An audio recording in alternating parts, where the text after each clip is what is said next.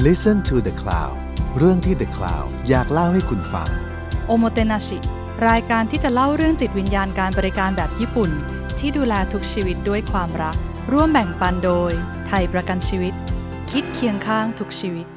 สวัสดีค่ะทุกท่านขอต้อนรับเข้าสู่พอดแคสต์โอโมเตนาชิค่ะ จิตวิญญาณการบริการแบบญี่ปุ่นนะคะ คุณผู้ฟังอยู่กับดิฉันอาจารย์ดรกฤตินีพงธนาเลิศหรืออาจารย์เกดอาจารย์ประจำภาควิชาการตลาดคณะพาณิชยศาสตร์และการบัญชีจุฬาลงกรณ์มหาวิทยาลัยค่ะ ในตอนก่อนๆนะคะเราคุยกันถึงเรื่องราวของโอโมเตนาชิว่าโอโมเตนาชินั้นเนี่ยคือการที่เราใส่ใจนะไม่หวังอะไรตอบแทน แล้วเราก็มองว่าโอโมเตชิโอโมเตนาชินะคะ ลูกค้าไม่ใช่พระเจ้าหรอก แต่ลูกค้าคือคนที่เท่าเทียมกับเราแหละ ความสัมพันธ์เราเท่าเทียมกันเราเคารพซึ่งกันและกัน และลูกค้าก็เปรียบเสมือน partner หรือคนในครอบครัวของเรา หรือเป็นเหมือนเพื่อนของเรานั่นเองนะคะ แล้วก็วันนี้ค่ะ อย่างที่เกดเกริ่นไว้ในคลิปก่อนว่าจริง ๆ แล้วเนี่ย โอโมเตนาชินะ เป็นเรื่องราวที่เกี่ยวข้องกับความสุขจริง ๆ เลยนะคะแล้วพอมาทำพอดแคสต์นี้เนี่ยค่ะก็ทำให้เกดนึกถึงเรื่องเรื่องหนึ่งนะคะในพอดแคสต์ก่อนๆเนี่ยเราจะคุยกันถึงเรื่องราวของพนักงานบริการค่อนข้างเยอะ แต่จริง ๆ แล้วค่ะ ผู้บริหารเองหรือผู้ประกอบการเองเนี่ยก็สามารถมีโอโมเตนาชิได้เช่นเดียวกัน และสามารถวางเอาโอโมเตนาชินี้มาใช้เป็นกลยุทธ์ได้ด้วยนะคะคำว่าใส่ใจไม่ได้คาดหวังอะไรตอบแทนก่อน คิดถึงลูกค้าเป็นหลักเป็นยังไงเกดขอยกตัวอย่าง ท่านหนึ่งนะคะ ก็คือคุณชัยชัยวันนะคะ กรรมการผู้จัดการใหญ่บริษัทไทยประกันชีวิตนะคะ สิ่งที่คุณชัยจะพูดเสมอๆ กี่ครั้งที่เกดเจอ กี่ครั้งที่เกดอ่านบทสัมภาษณ์ ท่านก็จะพูดประโยคนี้มาเป็น 10บสปีแล้วนะคะ แล้วประทับใจมากเลยคือท่านบอกว่า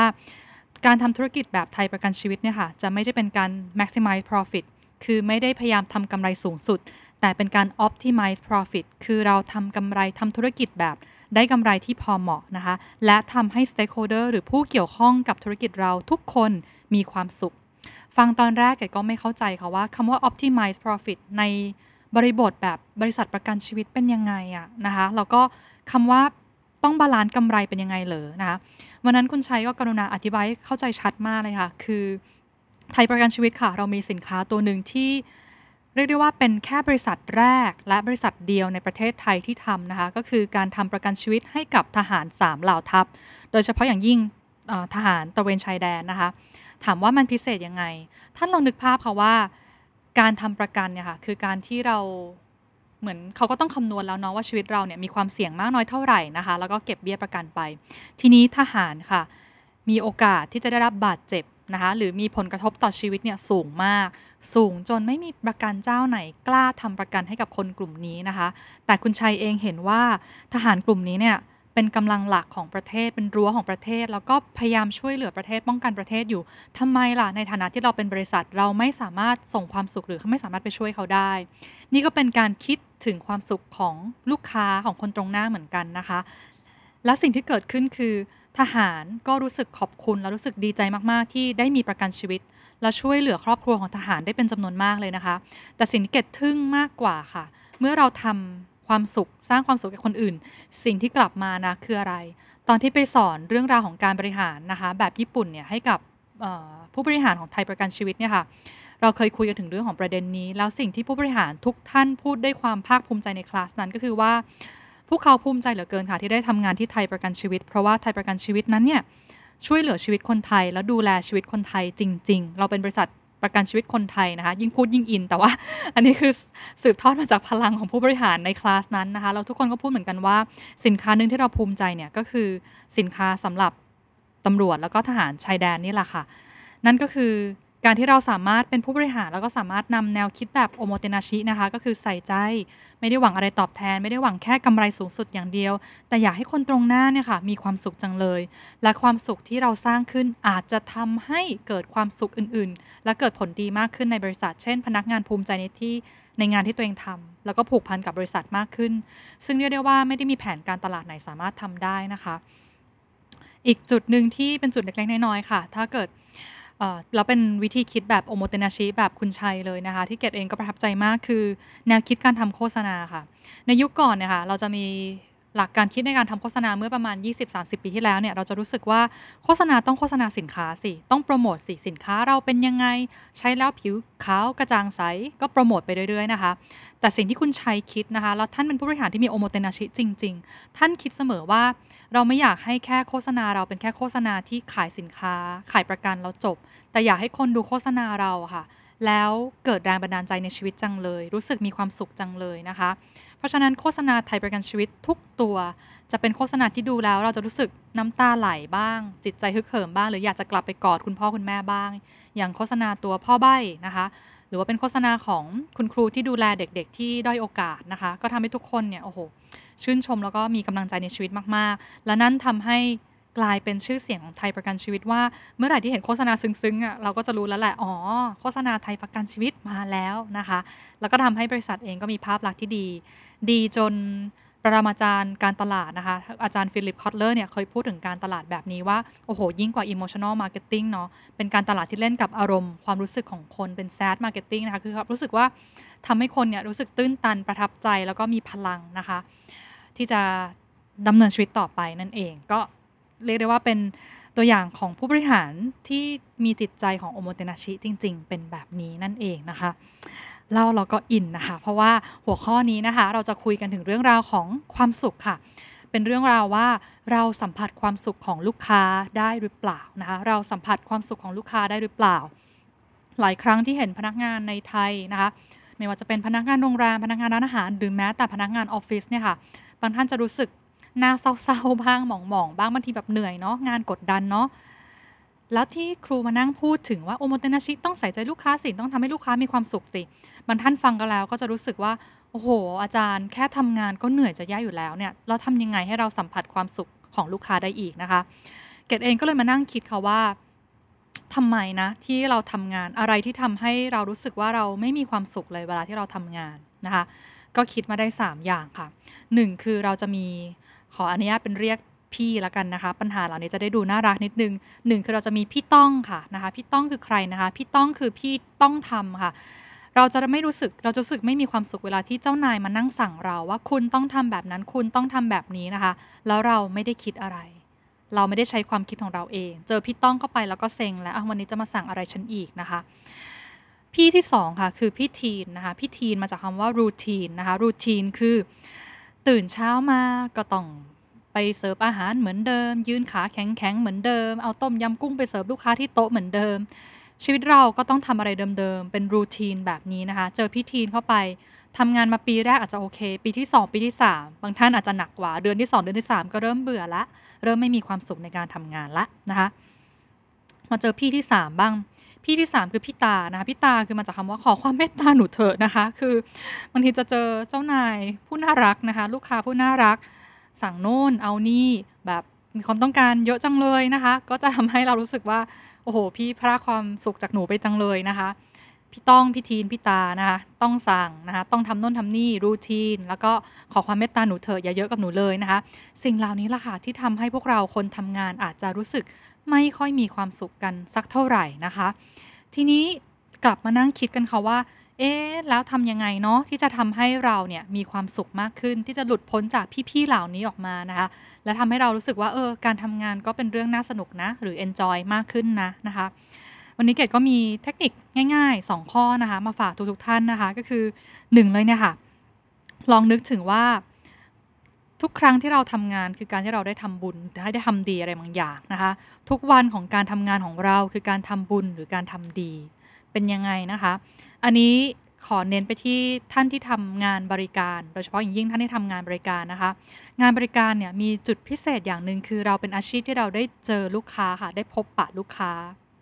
ท่านที่อยู่ออฟฟิศบอกฟังถึงตอนนี้แล้วอาจารย์ แล้วทำไมอะหนูไม่ได้ทำงานบริการทำบุญไม่ได้หรอ จริง ๆทำได้นะคะ ทุกท่านที่ช่วยเหลือเจ้านาย ช่วยเหลือลูกค้า จริง ๆ ก็เป็นการบริการแบบนึงแหละนะคะแล้วเคยคิดไหมว่าการทำงานของเราคือการช่วยเหลือคนนะคะเป็นยังไงได้บ้าง สมัยที่เกดเองเคยทำงานที่ห้างสรรพสินค้าไดมารูนะคะ ตอนนั้นสินค้าที่ขายค่ะ เป็นสินค้ามีทั้ง ปีกไก่ทอดแล้วก็ขนมนะคะ ขนมที่ขายเนี่ยเป็นขนมเค้กของคิวชูทำมาจากมันม่วงกดจำได้เลยค่ะ วันแรกที่ไปทำงานเนี่ย เราก็ใส่เอี้ยมผูกผ้าผูกผ้าผูกผมอะไรเรียบร้อยแล้วนะคะ ก็ไปขายเค้กแล้วก็บอกอิราชัยมาเซเชิญค่ะ ลูกค้ามาสั่งเค้กแล้วก็หยิบเค้กใส่กล่อง แล้วก็ยื่นให้ลูกค้าไป รับเงินลูกค้ามา แล้วก็ทอนเงินเอาสินค้าให้ลูกค้าจบจบไปนะคะ เมื่อยมากนะคะ ยืนทั้งวันเนี่ยเมื่อยจริง ๆ ตอนนั้นที่ทำงานที่ห้าง แล้วเจ้านายไม่รู้ว่าเขาเห็นหน้าเกดแบบเฉยๆ ดูหน้าเหนื่อยๆหรือเปล่านะคะ เจ้านายก็บอกว่ามาเกดซังนะคะ เรามาลองเล่นเกมกันคิดแบบนี้นะว่า เราลองมาเล่นเกมจินตนาการกัน จินตนาการว่าลูกค้าที่มาซื้อเค้กเราแต่ละชิ้นเนี่ยเขามีชีวิตอย่างไง เขาเป็นใคร เจ้านายก็เริ่มเล่นให้ดูค่ะอะแป๊บหนึ่งหลังจากเราคุยกันไม่นานนะคะ ก็มีลูกค้าผู้ชายท่านหนึ่งอายุประมาณสัก 40นะคะใส่แว่นกรอบเงินเงินเดินเข้ามา เจ้านายก็บอกอะผมจะเริ่มเล่นเกมแล้วนะ ลูกค้าท่านนี้ก็เดินมาสั่งเค้กของเรานะคะพอพอสั่งเสร็จปั๊บเจ้านายก็บอกขอบพระคุณมากนะคะที่ใช้บริการเราแล้วก็ส่งเค้กสองมือให้ลูกค้าลูกค้าก็เดินกลับไป เจ้านายก็หันมาบอกเกดเลยค่ะว่า เกดสั่งผมคิดว่านะ ผู้ชายคนเมื่อกี้เนี่ยเขามาซื้อเค้กของเรา เพราะว่าวันนี้อาจจะเป็นวันพิเศษสำหรับครอบครัวเขาอาจจะเป็นวันเกิดของลูกสาวเขาแล้วเค้กของเราเนี่ยแหละที่เราที่เขาถือกลับไปเนี่ยก็จะทำให้ เค้กก้อนนี้จะไปอยู่ตรงกลางโต๊ะอาหาร แล้วทำให้พ่อแม่ลูกเนี่ยยิ้มอย่างมีความสุขแน่ ๆ เลยนะคะ เก๋ก็บอกโหจริงเหรอคะ นายรู้ได้ไงนะคะแมเนเจอร์บอกเปล่าผมเดาเอา แต่ว่าคุณเคยเห็นชีวิตของลูกค้าแบบนี้ไหมนะคะ เราไม่รู้หรอกว่าขนมแต่ละชิ้นที่เราขายไปเนี่ย มันไม่ใช่แค่ขนมเค้กนะ แต่มันอาจจะทำให้บ้านบ้านนี้เนี่ยสดใสขึ้นมาในค่ำคืนนั้นก็ได้ มีรอยยิ้มขึ้นมาก็ได้ หลังจากนั้นเก๋ก็ลองหยิบเอาแนวคิดนี้ค่ะไปเล่นเกมตัวเองดู เวลาลูกค้าสาวๆมา แล้วก็บอกอ๋อ งซื้อเค้กไปฝากเพื่อนมั้ง เวลาลูกค้าผู้หญิงเป็นทำงานออฟฟิศเดินมาคนเดียวก็จะจินตนาการว่า อ๋อ สงสัยวันนี้คงเหนื่อยมาแน่เลย แล้วอยากจะซื้อเค้กไปเป็นรางวัลชีวิตให้กับตัวเองแน่เลย ดีจังเลยเนาะเค้กเล็ก ๆ ของเราชิ้นนี้ทำให้ผู้หญิงคนนี้เนี่ยมีกำลังใจในการทำงานต่อในวันรุ่งขึ้นได้นะคะ วิธีคิดแบบจินตนาการแบบนี้ค่ะทำให้ วิธีการทำงานของเกดเนี่ยก็เปลี่ยนไปจากเดิมที่เรารู้สึกว่าเราก็แค่ขายเค้กไปแต่ละชิ้น แต่ละชิ้นทำงานเดิมๆไปแต่ละวันแต่ละวันไม่ได้มีอะไรเปลี่ยนแปลงเนี่ยทำให้เรารู้สึกเราเห็นลูกค้ามากขึ้น แล้วก็สนุกมากขึ้น แล้ววันหนึ่งค่ะเกดก็ได้อ่านเคสเรื่องราวหนึ่งของร้านเค้กญี่ปุ่น ซึ่งเขาสัมผัสประสบความจริงนะคะการจริง ที่เมื่อกี้เกดเล่าเป็นเรื่องที่เกดจินตนาการ เป็นเรื่องที่เกดกับเจ้านายจินตนาการกันขึ้นมานะคะ แต่เคสที่จะเล่าต่อไปนี้เป็นเคสที่เกิดขึ้นจริงนะคะ มีร้านขนมเค้กร้านหนึ่งค่ะที่ฮอกไกโดนะคะชื่อว่าริวเกตสึเป็นร้านชื่อดังมาก ๆ ของที่นั่นนะคะ จุดเด่นของที่นี่คือขนมเค้กเนี่ยค่ะราคาไม่แพงมากเค้กชิ้นหนึ่งเนี่ยราคาประมาณร้อยกว่าบาทเอง ราคาเท่ากับเมืองไทยเลย แต่อย่าลืมนะคะเขาใช้นมฮอกไกโดใช้แป้งฮอกไกโดเป็นอย่างดี ทีนี้สิ่งที่เกิดขึ้นคือวันหนึ่งค่ะ ลูกค้าผู้หญิงท่านหนึ่งเนี่ยก็เดินเข้ามาที่ร้านขนมเค้กร้านนี้ แล้วก็บอกว่า ขอซื้อขนมเค้กชิ้นหนึ่งนะคะ เผอิญวันนั้นเป็นวันคริสต์มาสค่ะ แล้วคนญี่ปุ่นเนี่ยธรรมเนียมของวันคริสต์มาสเนี่ยจะเป็นการเฉลิมฉลองกับครอบครัวเนาะก็จะทานขนมเค้กกันตัดเค้กกันนะคะ แต่ลูกค้าผู้หญิงท่านนี้เนี่ยค่ะก็สั่งขนมเค้กไม่ใช่ขนมเค้กปอนแต่เป็นขนมเค้กชิ้นเล็ก ๆ ชิ้นหนึ่งค่ะ แล้วก็บอกน้องพนักงาน บอกมาว่า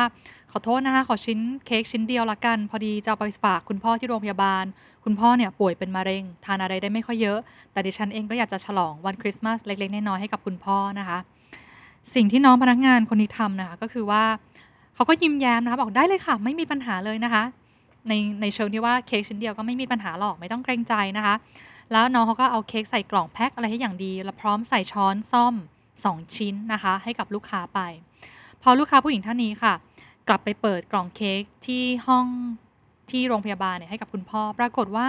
น้องพนักงานท่านนี้ค่ะ แอบใส่เทียนไขไว้ให้นะคะแล้วก็มีการ์ดเขียนไว้บอกว่า Merry Christmas นะคะ ขอให้วันนี้เป็นวันที่คุณลูกสาวและคุณพ่อเนี่ยมีช่วงเวลาที่ดีด้วยกัน น่ารักไหมคะถามว่าสิ่งเหล่านี้เนี่ยการที่เขาสามารถทำสิ่งนี้ออกมาจากใจได้นะคะเป็นเพราะบริษัทอบรมหรือว่ากวดขันหรือมีในคู่มือหรือเปล่า ไม่ใช่เลยค่ะ แต่เขาเห็นว่าจริง ๆ แล้วเนี่ยเค้กของเขาเนี่ย จะได้ไปถึงมือของผู้ป่วยที่เป็นโรคมะเร็งเนาะผู้ป่วยที่กำลังลำบากในช่วงเวลายากลำบากแต่เขายังอุตส่าห์นึกถึงขนมเค้กของเรา แล้วยังอยากมาทานเค้กของเราอยู่ โอ้โห รู้สึกขอบคุณจังเลย มีวิธีไหนไหมนะ ที่จะทำให้พ่อลูกคู่นี้มีความสุขมากยิ่งขึ้นไปอีกนะคะ เพราะฉะนั้นหากเรามองว่า งานของเราเนี่ยค่ะส่งผลต่อชีวิตของคน และช่วยผู้คนมีความสุขได้มากขึ้นอีก มีวิธีไหนไหมที่จะทำให้คนมีความสุขมากขึ้นอีก เหมือนทุกวันเป็นการทำบุญ ช่วยคนนนนิดๆหน่อยๆช่วยคนนั้นนิดๆหน่อยๆเป็นการส่งเสริม สั่งสมพลังของเราไปเรื่อยๆนะคะ พลังความดีของเราไปเรื่อยๆ ก็จะทำให้เราเนี่ยรู้สึกกระชุ่มกระชวยแล้วก็ชีวิตมีความสุขมากขึ้นทั้งตัวของน้องที่ขายเค้กเอยหรือตัวเกดเอยจะสามารถทำงานเดิมๆก็ได้ขายเค้กไปเรื่อยๆ ก็ได้ หรือลูกค้าบอกจะสั่งเอาเค้กชิ้นเดียว โอ้โหทำไมเอาเค้กชิ้นเดียวไม่คุ้มเลย จะชักสีหน้าก็ได้ แต่พวกเราไม่ทำแบบนั้นค่ะ เพราะเราเชื่อว่าขนมเค้กของเรามีค่า แล้วก็ทำให้ลูกค้าเนี่ยมีความสุขขึ้นมาได้ เพราะฉะนั้นนะคะ หากท่านรู้สึกเบื่อๆกับงาน ตอนนี้กดอยากชวนท่านเล่นเกมแบบนี้ค่ะ คือเกมเกมมโนนะคะ จินตนาการว่าลูกค้าที่ซื้อสินค้าเราไปเนี่ยชีวิตเขาดีขึ้นได้ยังไงบ้าง เขามาซื้อเสื้อผ้าจากเรา เขาจะใส่เสื้อเราไปเดทก็ได้เนาะ เขามาซื้ออาหารจานนี้จากเรา อาจจะทำให้เขาสึกคลายความเครียดความเหนื่อยของเขาก็ได้นะคะ เขามาซื้อน้ำแก้วนี้จากเรา อาจจะช่วยเขาดับกระหายที่เขาทานอาหารเผ็ดๆมาก็ได้นะคะ สินค้าเราไปช่วยให้คนคนนั้นมีชีวิตดีขึ้นยังไงได้บ้าง หากท่านคิดแบบนี้บ่อยๆ ก็จะทำให้ท่านมีความสุขมากขึ้นนะคะ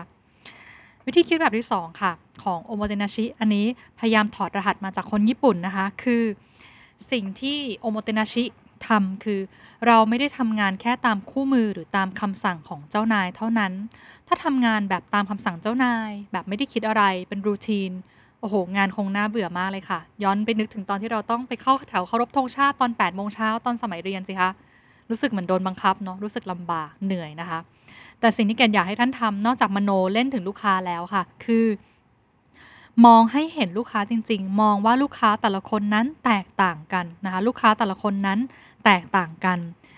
มองให้ขาดสังเกตให้ออก และมองให้เห็นลูกค้าจริง ๆ เป็นยังไงเรามาฟังเรื่องราวของสายการบินญี่ปุ่นไหมคะ เวลาที่เขาอบรม Air Hostess เขาสอนยังไงบ้าง สายการบิน Japan Airlines นะคะ สอนพนักงานบนเครื่องแบบนี้ค่ะว่า ถ้าลูกค้ากดปุ่มสั่งน้ำเปล่าแก้วหนึ่งอย่าเอาแค่น้ำเปล่าไปให้ ทำไมอะก็นี่ไงลูกค้าสั่งไงทำไมเอาไปให้ไม่ได้ล่ะ สิ่งที่เทรนเนอร์สอนนะคะคือเขาบอกว่า จงสังเกตค่ะว่าลูกค้าท่านนั้นมีลักษณะยังไง เช่น ถ้าลูกค้าดูเหงื่อออกนะคะ ดูร้อนๆ เอาผ้าเช็ดหน้ามาเช็ด แล้วบอกขอน้ำเปล่าหนึ่งแก้ว เราควรทำยังไงคะ อาจจะใส่น้ำแข็งเข้าไปนะคะหนึ่งก้อน แล้วก็เสิร์ฟเป็นน้ำเย็น หรืออาจจะถามมาว่ารับเป็นน้ำเย็นดีไหมคะ ลูกค้าบอกเออใช่จริงๆเราร้อนเนาะเราต้องการน้ำเย็นเนาะลูกค้าก็จะยิ่งรู้สึกดีใจนะคะ หรือถ้าลูกค้ากดปุ่มตึ้งบอกขอน้ำเปล่านะคะแล้วเราสังเกตเห็นว่าบนโต๊ะของลูกค้าเนี่ยมีซองยาอยู่แปลว่าอะไรคะ เรารู้แล้วว่าลูกค้าท่านนี้ไม่สบาย แล้วก็ต้องการน้ำที่มาดื่มทานยานะคะ เราจะบอกว่ารับน้ำอุ่นนิดๆดีไหมคะเผื่อลูกค้าเป็นหวัดหรือเจ็บคอนะคะเราจะได้ทานยาได้คล่องขึ้นง่ายขึ้น อธิบายนิดนึงค่ะ คือพอดียาญี่ปุ่นเนี่ยมันจะเป็นยาไม่ใช่เป็นยาเม็ดแต่เป็นยาผง คือเทผงใส่ปากนะคะ เพราะฉะนั้นถ้าเกิดเป็นน้ำอุ่นนิดๆ อุณหภูมิพอดีพอดีเนี่ยก็จะช่วยให้ลูกค้าเนี่ยกลืนยาได้ง่ายขึ้นนะคะ อันนี้ก็จะเป็นความใส่ใจเล็กๆน้อยๆตามแบบของ Air Hostess ญี่ปุ่นนั่นเองนะคะ มาดูต่อค่ะ ลูกค้าแต่ละคนแตกต่างกันยังไง อันนี้เป็นเคสที่เกดรู้สึกประทับใจมากนะคะ เป็นเรื่องราวของโรงแรมญี่ปุ่น 5 ดาวนะคะชื่อว่าโฮชิโนยะถ้าเกิดท่านถามคนญี่ปุ่นบอก รู้จักโรงแรมโฮชิโนยะไหม เชื่อเลยค่ะว่าร้อยละ 90 ของคนญี่ปุ่นจะบอกโหรู้จักอยากไปพักมากเลย เพราะเป็นโรงแรมหรูชื่อดังในแบบของญี่ปุ่นนะคะโฮชิโนยะ สิ่งที่พนักงานโฮชิโนยะค่ะทำกันและสอนกันมาตลอดคือปกติต้องเกริ่นให้ท่านฟังก่อนค่ะว่าในโรงแรมญี่ปุ่นเนี่ยเขาจะมีชุดยูกาตะให้ถูกไหมคะ แล้วชุดยูกาตะเนี่ยมันก็จะมีขนาด S M L ตามความสูงของลูกค้า ทีนี้ค่ะ สิ่งที่พนักงานของโฮชิโนยะทำแตกต่างจากโรงแรมอื่นนะ โรงแรมอื่นเขาจะวางยูกาตะไว้ในห้อง วาง M กับ L ไว้เผื่อๆ โดยจินตนาการว่าลูกค้าที่มาเข้าพักเนี่ยคงเป็นผู้ชายผู้หญิงแหละ แต่บางครั้งค่ะลูกค้าที่มาจะเป็นตัวใหญ่บ้างตัวเล็กบ้างนะคะทำให้ลูกค้าเนี่ยต้องเสียเวลาโทรกลับมาสั่งที่ front บอกว่าขอยูกาตะไซส์อื่นมาเปลี่ยนได้ไหมขอไซส์ L ได้ไหมขอไซส์ S ได้ไหมนะคะ ก็เสียเวลาลูกค้าทำให้ลูกค้าอาจจะไม่รื่นรมย์ได้ โฮชิโนยะด้วยความที่เป็นโรงแรมหรูญี่ปุ่น ก็ใส่ใจค่ะ มีโอโมเตนาชิขึ้นไปอีกขั้นหนึ่งนะคะ คือเขาบอกว่าแค่ลูกค้าก้าวเท้าเดินเข้ามาเช็คอินเนี่ยค่ะพนักงานก็จะสังเกตแล้วว่า ถ้าศีรษะลูกค้าอยู่ตรงประมาณสติกเกอร์ตรงประตู แปลว่าลูกค้าสูงสัก 165 เซนต้องใช้ไซส์ M ถ้าลูกค้าความสูงเกินสติกเกอร์ตรงนี้เนี่ยเขาจะมีจุดสังเกตนะคะ แปลว่าลูกค้าสูง 175 เซน180 เซนกะความสูงของลูกค้า แล้วถึงค่อยหยิบยูกาตะ แล้วพาลูกค้าขึ้นไปที่ห้อง โดยที่ชุดยูกาตะนั้นไซส์จะพอดีกับลูกค้าที่เดินเข้ามา เห็นไหมคะ ถ้าเกิดเราทำงานแบบเดิมๆ ชุดยูกาตะก็เตรียมไปตามคู่มือ M กับ L เท่านั้น อาจจะทำให้ลูกค้าเสียเวลาก็ได้ แต่ถ้าเราสังเกตและใส่ใจมากขึ้นอีกนิดนึงค่ะ ดูว่าลูกค้าแต่ละคนเนี่ยแตกต่างกันมากขึ้นนะคะ ดูแลลูกค้าต่างกันนิดนึงก็จะทำให้ลูกค้าเนี่ยยิ่งประทับใจมากขึ้นนะคะ เล่าถึงเคสนี้แล้วเนี่ยค่ะ ยิ่งเราสังเกตมากขึ้น และมองว่าการทำงานของเราคือการช่วยลูกค้า อยากให้ลูกค้ามีความสุข มีพลังปรารถนาดีให้กับลูกค้าตรงนั้นมากขึ้น อาจจะนำไปสู่โอกาสทางธุรกิจดีๆ ก็ได้นะคะวันก่อนเพื่อนเกดเพิ่งส่งบทความหนึ่งมาให้เกดแล้วเกดก็ชอบมาก จนอยากจะไปร้านอาหารร้านนี้นะคะ ไม่แน่ใจว่าท่านเคยได้ยินร้านไข่ปิ้งที่นครปฐมไหมคะเป็นร้านที่ขายแค่ไข่ปิ้งอยู่หลังบิ๊กซีนะคะอย่าเรียกว่าร้านเลยคือเป็นหาบหาบเร่ธรรมดานะคะ คุณลุงคนขายเนี่ยค่ะเขาก็จะมีตังอังเตาถ่านนะคะ แล้วก็มีตะแกรงวาง แล้วก็จะมีไข่ปิ้ง ก็คือขายไข่ปิ้งแค่นั้นเองปกตินะคะ แล้วรอบๆเอ่อรอบๆหาของแกเนี่ยก็จะมีเก้าอี้แบบเก้าอี้นั่งซักผ้าค่ะเก้าอี้นั่งยองๆ ลูกค้าที่ไปถึงก็จะบอกอะไข่ปิ้งกี่ลูกกี่ลูกนะคะ แล้วก็ตีตีไข่ปิ้งแล้วก็หยอดซีอิ๊วแล้วก็นั่งทานกันตรงหลังตลาดตรงนั้นนะคะ ทีนี้ความพิเศษค่ะของคุณลุงท่านนี้นะคะคือเขาบอกว่า ตอนแรกเนี่ยแกก็ไข่ขายไข่ปิ้งอะไรเพราะทำไมเริ่มขายไข่ปิ้ง เพราะมันขายง่ายใครๆก็ทำได้แค่นั้นเอง แต่ขายปีแรกโดนลูกค้าตำหนิเยอะบอกไข่ปิ้งของลุงเนี่ยสุกไปบ้าง อยากจะได้ไข่ปิ้งแบบยางมะตูมบ้างนะคะ ลุงแกก็กะผิดกะถูกนะคะ ก็โดนลูกค้าเคลมมากมาย แต่คุณลุงเนี่ยค่ะแกก็มีหัวใจว่าเอออยากให้ลูกค้ารู้สึกอร่อยขึ้นเนาะอยากให้ลูกค้ามีความสุขมากขึ้นเนาะแกก็เลยค่อย ๆ สังเกตดูค่ะว่า เอ๊ะ ปิ้งไข่ประมาณไหนเนี่ย จะมีอุณหภูมิที่ต่างกัน แล้วก็ลักษณะความสุกของไข่ต่างกัน จนทำไปประมาณปีที่ 3 ปีทีสี่ 4 นะคะ แกบอกว่าไข่ปิ้งของแกเนี่ยมี 6 ระดับ มีตั้งแต่ระดับไข่ลวกแบบวุ้น แบบไข่ตานีคือไข่ขาวสุกไข่แดงเยิ้มระดับไข่มะตูม คือไข่ขาวสุกไข่แดงต้องแดงแบบเหนียว แล้วก็ระดับค่อนข้างสุกแล้วก็ระดับสุกมากนะคะ ลูกค้าสามารถเลือกได้จาก 6 ระดับนี้ แล้วสิ่งที่ทำให้ลูกค้าทุกคนอัศจรรย์ใจมากเวลาไปทานไข่ปิ้งลุงคือ สมมติบอกลุงขอไข่ปิ้งระดับตานีลุงก็จะเอามือไปจับจับไข่ค่ะแล้วแค่จับเนี่ยคุณลุงแกรู้เลยนะว่าไข่ปิ้งตรงตรงกองไหนในตะกร้าไข่เนี่ยค่ะเป็นแบบตานีหรือเป็นแบบไข่แดงมะตูมหรือเป็นแบบสุกมากสุกน้อยคำถามคือเราเราจะบอกว่าร้านไข่ปิ้งร้านนี้เป็นร้านที่ดังมากนะคะแล้วก็มีคนมาต่อแถวเข้าคิวกันเยอะมาก และยิ่งหลังๆมีสื่อมวลชน ทั้งไทยรัฐวงในไปลงก็ยิ่งขายดิบขายดี คนเข้าคิวกันเยอะมากๆนะคะคำถามคือไอเดียธุรกิจของคุณลุงเนี้ยมาจากไหนทำไมแกต้องแบ่งเป็น 6 ระดับ แกไปอ่านสื่อที่ไหนหรือเปล่า ไปศึกษาการตลาดที่ไหนหรือเปล่า ไม่เลยค่ะ แค่แกมีโอโมเตนาชิหรือใส่ใจลูกค้ามากขึ้นแค่นั้นเอง แค่แกคิดว่าอยากให้ลูกค้าได้ทานไข่ปิ้งที่สุกในแบบที่ลูกค้าชอบอะแค่พยายามมากขึ้นกว่าคนอื่นอีกนิดนึง แค่ศึกษามากขึ้นกว่าคนอื่นอีกหน่อยนึง ก็ทำให้อ่อ คุณลุงเนี่ยนะคะทำให้ลูกค้ามีความสุขได้แล้ว แล้วทำให้ลูกค้าแบบประทับใจ เพราะว่าไม่มีเจ้าไหนในตลาดค่ะ ที่แบบทำขนาดนี้ไม่มีเจ้าไหนที่ลูกค้าเคยเจอโอ้โหพ่อค้าไข่ปิ้งจะแบบใส่ใจ 6 ระดับขนาดนี้นะคะ เรียกได้ว่าเป็นระดับเชฟญี่ปุ่นเลยแหละแตกต่างไข่แต่ละระดับก็ตามความชอบของลูกค้านะคะ ก็ทำให้ร้านไข่ปิ้งของคุณลุงเนี่ยเป็นที่นิยมมาก ๆเลย เป็นยังไงกันบ้างคะท่านฟังแล้ว รู้สึกโอเคขึ้นไหมนะคะ รู้สึกว่า ชีวิตเราในการทำงานการทำงานของเรายังเป็นเรื่องน่าเบื่ออยู่หรือเปล่านะคะ ถ้าบอกอืมก็ก็ดีนะอาจารย์ งั้นเกดขอฝากเรื่องสุดท้ายนะคะ เป็นเรื่องที่ทำให้เห็นว่าการทำงานนี้เนี่ยทำให้เรามีความสุขได้ยังไงบ้าง เรื่องนี้ค่ะเป็นเรื่องของบริษัทที่ทำช็อกรู้จักช็อกไหมคะช็อกที่เขียนกระดานดำนะคะ เล็ก ๆ แห่งหนึ่งในญี่ปุ่นค่ะ ชื่อบริษัทนิฮงริคากาคุโคเกียวไม่ต้องไปจำชื่อนะคะ บริษัทนิฮงริคากาคุโคเกียวบริษัทนี้เนี่ยค่ะเดิม มีท่านประธานท่านหนึ่งชื่อคุณโอยาม่านะคะ ก็ท่านเพิ่งเสียชีวิตไปเอง ท่านก็บอกว่าอะก็จ้าง พนักงานทำงานในโรงงานทำช็อกปกติ ปรากฏว่าวันดีคืนดีค่ะ มีคุณครูจากโรงเรียนผู้มีความพิเศษทางสติปัญญานะคะ เข้ามาบอกว่าขอเอาเด็กๆเนี่ยมาฝึกงานที่นี่หน่อยได้ไหมสัก 2 เดือนนะคะ ท่านประธานก็บอกไม่เอาอะ่ะเดี๋ยวเด็ก ๆแบบ ไม่เข้าใจวิธีการทำงาน เดี๋ยวเกิดอุบัติเหตุในโรงงานไปจะอันตรายนะคะ ปรากฏว่าคุณครูก็บอกว่าเด็กของเราเนี่ยมีพัฒนาการที่โอเค พยายามช่วยงานบทช็อก ปั้นช็อกเนี่ยทำได้ช่วยรับเถอะ ท่านประธานโอยาม่าก็รับเด็ก 2 คนนี้เข้ามาค่ะ แล้วปรากฏว่าเด็ก 2 คนนี้นะคะ ก็ตั้งอกตั้งใจทำงานมากเลย กระดิ่งพักเที่ยงดังแล้วก็ไม่หยุดนะคะ ก็ตั้งใจบทช็อกปั้นช็อกบทช็อกปั้นช็อกไปเรื่อยๆ จนกลายเป็นที่รักของพนักงานทุกคนในบริษัทนะคะ พอเด็กฝึกงานได้ 2 เดือนเสร็จปั๊บเนี่ยค่ะ กลายเป็นว่าพนักงานทั้งบริษัท 30 กว่าชีวิตเนี่ยก็รักเด็ก 2 คนนี้มากนะคะแล้วก็เลยไปบอกท่านประธานโอยาม่าบอกว่า พอเด็ก 2 คนนี้เรียนจบเนี่ยอีก2อสเดือนเองเนี่ยให้เขากลับมาเป็นพนักงานประจำที่บริษัทเราเถอะ ท่านประธานโอยาม่าก็บอกโห ไม่เคยเห็นพนักงานเราสามัคคีกันขนาดนี้มาก่อนนะคะ ก็ได้อะให้เด็ก 2 คนนี้มาทำงานที่นี่ก็แล้วกัน ปรากฏว่าเด็กสองคนนี้เขาก็ตื่นเช้ามานะคะ มาถึงที่บริษัท8ปดโมงเช้าขมักขม้นทำงานตลอดนะคะ ท่านประธานก็สงสัยค่ะว่าจริง ๆ แล้วเนี่ยในญี่ปุ่นเนี่ยค่ะระบบสวัสดิการของเขาบอกว่าถ้าเกิดมีเด็กที่มีความต้องการพิเศษทางสติปัญญาเนี่ยสามารถไปอยู่ที่ day care center ได้ ที่ศูนย์การดูแล เด็กพิเศษแบบนี้นะคะเขาก็จะมีกิจกรรมให้เด็กร้องรำทำเพลงทำขนม เด็กก็สนุกสนานไปเรื่อย ๆ ก็ได้ แต่ท่านประธานก็ไม่เข้าใจว่าทำไมอะเด็กต้องมาทำงานแบบนี้ทำไมต้องตื่นแต่เช้า ขึ้นรถไฟเบียดเบียดเดินเข้ามาในซอยลึกๆ แล้วมานั่งบทช็อกไปเรื่อยๆแบบนี้ สนุกหรอไปร้องรำทำเพลงไม่สนุกกว่าเหรอนะคะแล้ววันหนึ่งค่ะ ท่านก็บ่นเรื่องนี้ให้กับพระรูปหนึ่งที่ท่านเจอฟังนะคะ พระรูปนั้นก็บอกว่าโยมรู้ไหมการที่เด็กสองคนนี้เนี่ยมาทำงานที่บริษัทโยมเนี่ย เขามีความสุขมากเลยนะ เพราะความสุขของมนุษย์จะเกิดขึ้นเมื่อนะคะหนึ่งเราได้รับความรักจากคนอื่น ไปที่ศูนย์ day care center ไม่ได้มีใครมารักเขาก็แค่ร้องเพลงทำทานขนมไปวันๆนะคะอาจจะไม่ได้มีความสุขอะไร แต่มาทำงานที่บริษัทของเราเนี่ยบริษัททำชอล์กเนี่ยเด็กๆสองคนน่าจะมีความสุขมากกว่า เพราะพี่ๆรักเขา 2. มนุษย์เราจะมีความสุขเมื่อได้รับคำชม พี่ๆก็ชมเขาว่าเขาบทช็อกได้ดีนะ เด็ก2คนนี้ก็จะมีความสุขมาก 3. มนุษย์เราจะมีความสุขเมื่อเรารู้สึกว่าตัวเองได้เป็นประโยชน์กับคนอื่นนะคะ การที่เด็ก 2 คนนี้ได้ช่วยพี่ๆทำงาน ได้ช่วยทำงานโน้นทำงานนี่นะคะ ก็ทำให้เด็กๆ 2 คนนี้รู้สึกว่าเออตัวเองเป็นประโยชน์มากขึ้น 4. มนุษย์เราจะมีความสุขเมื่อ เรารู้สึกว่าเราเป็นที่ต้องการของคนอื่น พี่ๆทั้งบริษัทต้องการเรานะ รักเรานะเลยขอท่านประธานให้เราอยู่ทำงานที่นี่ต่อรู้สึกตัวเองพิเศษจังเลย มีความสุขจังเลย เมื่อไหร่ที่เราได้รับความรักได้รับคำชม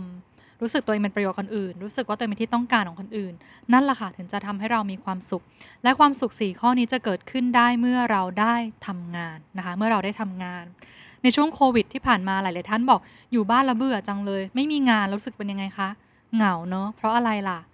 เราไปเที่ยวเราก็มีความสุขแหละ ดู Netflix ดูซีรีส์ไปเรื่อยๆแล้วก็มีความสุขนะ แต่มันรู้สึกว่ามันเป็นความสุขแบบโหวงๆไหมคะ แต่การทำงานนะคะ นั่นแหละที่จะเป็นสิ่งที่ทำให้เรารู้สึกว่า เอองานของเราก็ดีนะ เพราะเราได้ช่วยคนอื่นนั่นเองนะคะ เพราะฉะนั้นในหัวข้อนี้ค่ะ เราจะมาคุยกันเรื่องราววิธีการคิดแบบคนญี่ปุ่นว่า เวลาที่คนญี่ปุ่นเขาทำงานค่ะ เขาไม่ได้มองว่าเขาบริการลูกค้าไปงั้นๆแหละ แต่เขาเห็นเสมอว่าลูกค้าแต่ละคนเนี่ยแตกต่างกันนะ แล้วเขาก็เห็นว่างานของเขาเนี่ยแม้จะเป็นงานเล็กงานน้อย เช่นงานแค่หยิบขนมเค้กมาขายเอง ก็ทำให้ลูกค้าแต่ละคนมีความสุขขึ้นได้ ตัวท่านเองค่ะ เห็นความสุขของลูกค้าตรงนั้นหรือเปล่า สัมผัสได้ไหม อย่าทำงานแค่ตามคำสั่งนะคะ อย่าทำงานแค่เป็นรูทีนว่าเออ ก็ทำไปเดิมๆแหละ มันก็ง่าย ๆ ดี เรากำลังจะเปลี่ยนให้ตัวเราเป็นหุ่นยนต์ ถ้าเราทำงานแบบนั้น ถูพื้นไปเรื่อยๆทำขนมไปเรื่อยๆ เสิร์ฟอาหารไปเรื่อยๆ เราไม่ต่างอะไรกับ AI หรือหุ่นยนต์เลยค่ะ แต่เมื่อไหร่ที่เราใส่หัวใจของโอโมเตนาชิ ใส่ใจลงไปในงาน คอยคิดเสมอว่ามีวิธีไหนไหมนะ ที่จะทำให้ลูกค้ามีความสุขมากขึ้น มีวิธีไหนอีกไหมนะ ที่จะทำให้ลูกค้าแต่ละคนเนี่ยมีความสุขที่แตกต่างกัน แค่ลูกค้าเดินเข้ามาในร้าน แล้วเราคิดว่าเราจะทักว่า สวัสดีค่ะ ยินดีต้อนรับค่ะ หรือทักว่า สวัสดีค่ะ ยินดีต้อนรับอีกครั้งนะคะ การเลือกประโยคทักทายแค่ต่างแค่นี้นิดเดียวเองค่ะ ก็เป็นความใส่ใจที่ดีแล้ว และทำให้การทำงานที่เหมือนจะเดิมๆของเราทุกวันนะคะ ดูพิเศษและแตกต่างไปนั่นเองนะคะ ในพอดแคสต์ครั้งนี้ก็หวังว่าท่านจะได้เห็น แล้วก็ได้สัมผัสพลังความสุขของโอโมเตนาชินะคะว่า เมื่อไหร่ที่เรานึกถึงความสุขของคนอื่น จริง ๆ แล้ว คนที่มีความสุขที่สุดก็คือ ตัวเราเองนั่นแหละค่ะดีใจมีความสุขความสุขที่สูงที่สุดคือความสุขที่ได้เห็นว่าผู้อื่นมีความสุข และสุดท้ายความสุขนั้นจะกลับมาที่ตัวเรา และตัวเราก็มีความสุขนะคะ หวังว่าพอดแคสต์คลิปนี้จะทำให้ทุกท่านได้สัมผัสความสุข และมีความสุขไปกับโลกของโอโมเตนาชิเช่นเดียวกันค่ะ ขอบพระคุณมาก ๆ ที่ติดตามกันมานะคะ ในครั้งหน้าเราจะมาคุยกันถึงเรื่องราวของความสุขที่แท้จริงของงานบริการค่ะ ติดตามชมกันนะคะสำหรับวันนี้ สวัสดีค่ะ ติดตามเรื่องราวดีๆ และรายการอื่น ๆ จาก The Cloud ได้ที่ readthecloud.co หรือแอปพลิเคชันสำหรับฟังพอดแคสต์